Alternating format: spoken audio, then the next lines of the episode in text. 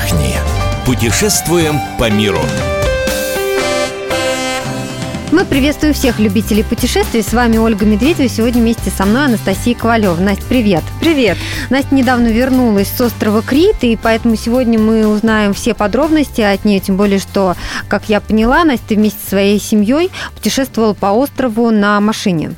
Мы вдвоем с мужем путешествовали, да, и я готова рассказать о том, как это было и примерно сколько, сколько стоит на двоих. Вот мы там пробыли две недели. Давай э, с самого начала. То есть вы э, прилетели в аэропорт Крита э, без пересадок. И там же где-то поблизости взяли в аренду машину. Ну, ты знаешь, у нас вот как получилось. Мы прилетели э, в аэропорт Ираклиона, да, Крит. Ну, с пересадкой мы всегда берем билет так, чтобы еще какую-то страну посмотреть. Допустим, в Вену мы ну, не планировали ехать в отпуск, но один день в Вене провести, тем самым сэкономить еще на авиабилете, очень даже хорошо получилось. И билеты у нас где-то были 720 евро на двоих туда-обратно. Это вот с пересадкой в Вене. В Вене мы провели день туда и день обратно, когда ехали. Да, ну сразу тут надо сказать, что Крит, он есть туристический и есть также туристический, ну, все-таки это море, да, но для местных. И мы выбрали именно вот этот вариант, э, чтобы вы представляли, Крит, да, такой вытянутый остров, и его южная часть это, э, собственно, вот остров для местных, где отдыхают, э, ну, те же греки, которые живут на Крите, ну, допустим, в горах. Ну, как в любой стране, есть какой-то свой курорт для местных, а, да. где мало, да, скажем, я, тех да. же российских туристов, которые, в общем-то, любят Крит и Да, туда я объясню, часто. почему. А на севере, вот, собственно, где Ираклион, где все, три аэропорта, которые принимают международные рейсы, это, ну, вы знаете, в хорошем или в плохом ну, смысле, ну, это какая-то вот Турция, да, где много очень русских, много русской речи, ну, не обязательно русских, э, каких-то других туристов. Вот, и мы поехали на юг Крита. На юге Крита Крита. Там есть чудесные деревушки. Мы остановились э, в такой деревне, где живут в основном рыбаки, приезжают отдыхать местные и маленькие гостинички. И вот в гостиничке, вот в этой вот, там хозяин и хозяйка, они знают каждого своего посетителя. И ты в результате попадаешь в такую большую дружную греческую семью, где отвертеться от этой заботы, а от этой вот кормежки постоянной просто невозможно. Сразу тебя уточню, этот отель ты выбирала на каких-то интернет-сайтах здесь в Москве или по прибытии? То есть ты знала, да, где в Москве, да, в Москве мы выбрали на сайте, забронировали. Нам пришло письмо лично от хозяина отеля, он все подтвердил. То есть это апартаменты, это скорее не отель, а такие апартаменты больше? Нет, ну как, три этажа, там на каждом этаже, наверное, по 15 комнат. Ну, такой небольшой отельчик. Гостевой дом? Ну, гостевой дом, наверное, да. Ну, там все побережье, собственно, вот в этих отелях. Мы выбрали один вот так вот наугад просто. Mm-hmm. И сколько сейчас номер стоит в таком отельчике? Ну, смотри, нам э, на 14 дней обошлось 350 евро. Ну, то есть по-божески по сравнению с тем, что если отдыхать вот в туристических местах, это дешевле. Но сразу скажу, есть загвоздка. Вот на любителя. Во-первых, э, автомобиль нужно арендовать в аэропорту, куда прилетаешь, ну, или в каком-то другом большом городе. Ну, получается, что лучше в аэропорту.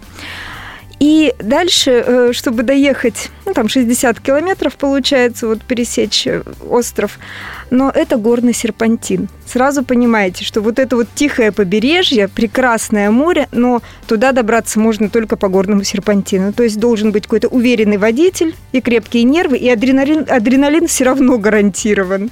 Ну, то есть достаточно такая опасная дорога, потому что ну, не каждый, наверное, сможет э, вести по горному серпантину, поэтому должен быть опытный водитель. Водитель опытный, Международные права, да. и надо учитывать там право или Права российские. Права, а, права российские, российские, да, там вполне себе были, котировались. Правостороннее, левостороннее движение? Ну, как у нас правостороннее движение, да. И автомобиль у нас стоил 400 евро вот за две недели мы заплатили. Это маленький автомобильчик двудверный, ну, то есть там каждому, конечно, по желаниям, по возможностям. А где это сделать в аэропорту, например? Мы это сделали заранее на сайте, то есть просто набираем там какой-то сайт с арендой автомобилей, и автомобиль нам подогнали прямо к самолету. А оплата уже на месте? Оплата на месте, да. Также мы автомобиль сдали. Там тоже нужно учитывать, что автомобиль подгоняют минимум бензина. Вот буквально доехать до заправки. нужно знать, где заправка. Или Недалеко скажут, ближайшая заправка? Да рядом, конечно, все. Ну, просто вот такая традиция интересная. И сдаешь автомобиль потом также с минимум бензина. Ну, можно и с полным баком сдать. Конечно, сопротивляться никто не будет. Расскажи, как вы путешествовали по острову. Понятно, что вы остановились в одном каком-то местечке, и оттуда уже на машине ездили в разные точки острова. Да, наверное, недельку мы ездили каждый день куда-то, а потом еще неделю там через день, потому что море там тоже прекрасное. Ну вот тоже, какие есть достопримечательности? Вот то, что нужно обязательно посмотреть. Все туристы обязательно едут. Это лабиринт Минотавра, недалеко от Ираклиона, недалеко от, собственно, аэропорта. Что это такое? Это вот то самое место, где вот это вот злое чудовище Минотавр жрал невинных дев. Ну, билет где-то около 8 евро стоит тоже. В очереди надо будет постоять за этим билетом, ну, все как всегда. Потом есть два больших аквапарка на Крите. Мы в один из них съездили, Акваплюс, это самый большой аквапарк. Там билет стоит 50 евро на весь день. И, ну вот честно скажу, если вы откуда-то и в аквапарках особо не были, наверное, да, стоит отдохнуть. Но если вы избалованы какими-то московскими аквапарками, вот ничего нового не найдете. Есть э, пещера Зевса. Там несколько пещер на Крите, которые претендуют на название пещеры, где родился Зевс. Ну, вот мы поехали в самую популярную из них. И, ну, собственно, что, такая вот глубокая, холодная, зеленая пещера, где фотографий вы хороших не сделаете, намерзнетесь, в толпе походите. Ну, где-то 10 евро стоит э, вход, и там стоянку нужно будет поставить автомобиль 2 евро.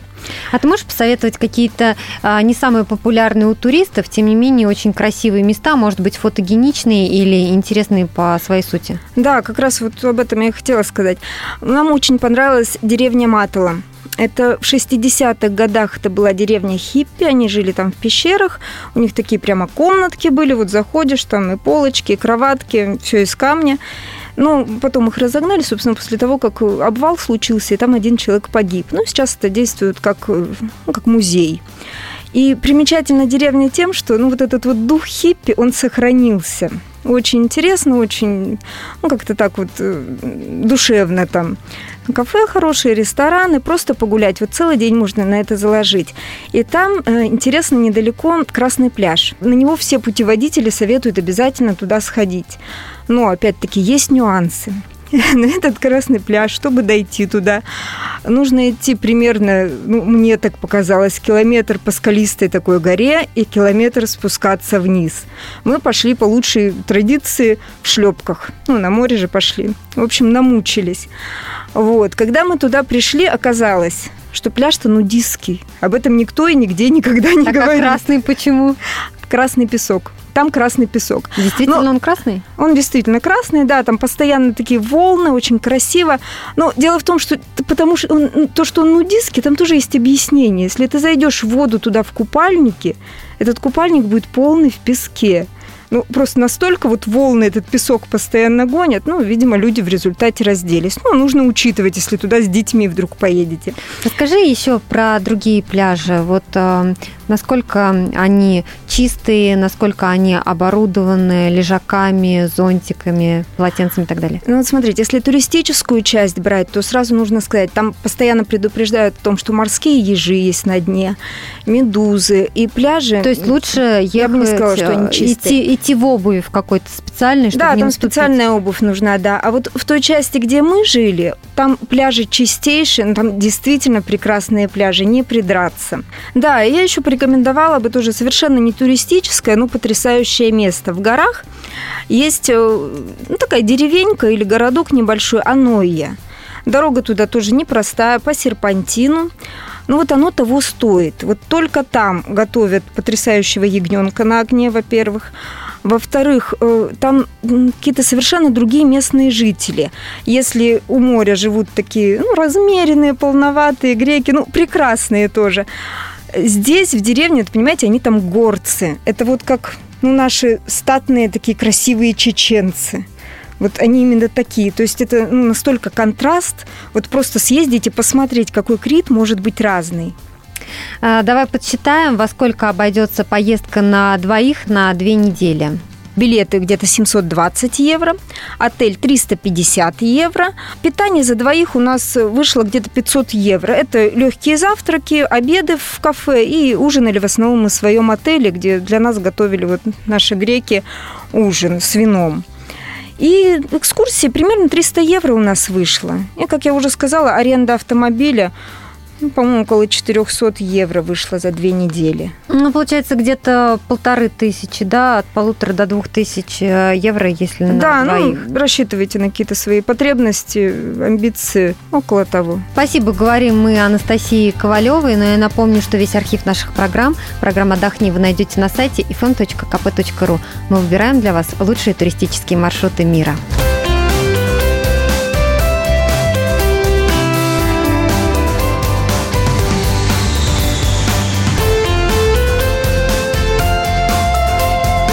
Отдохни.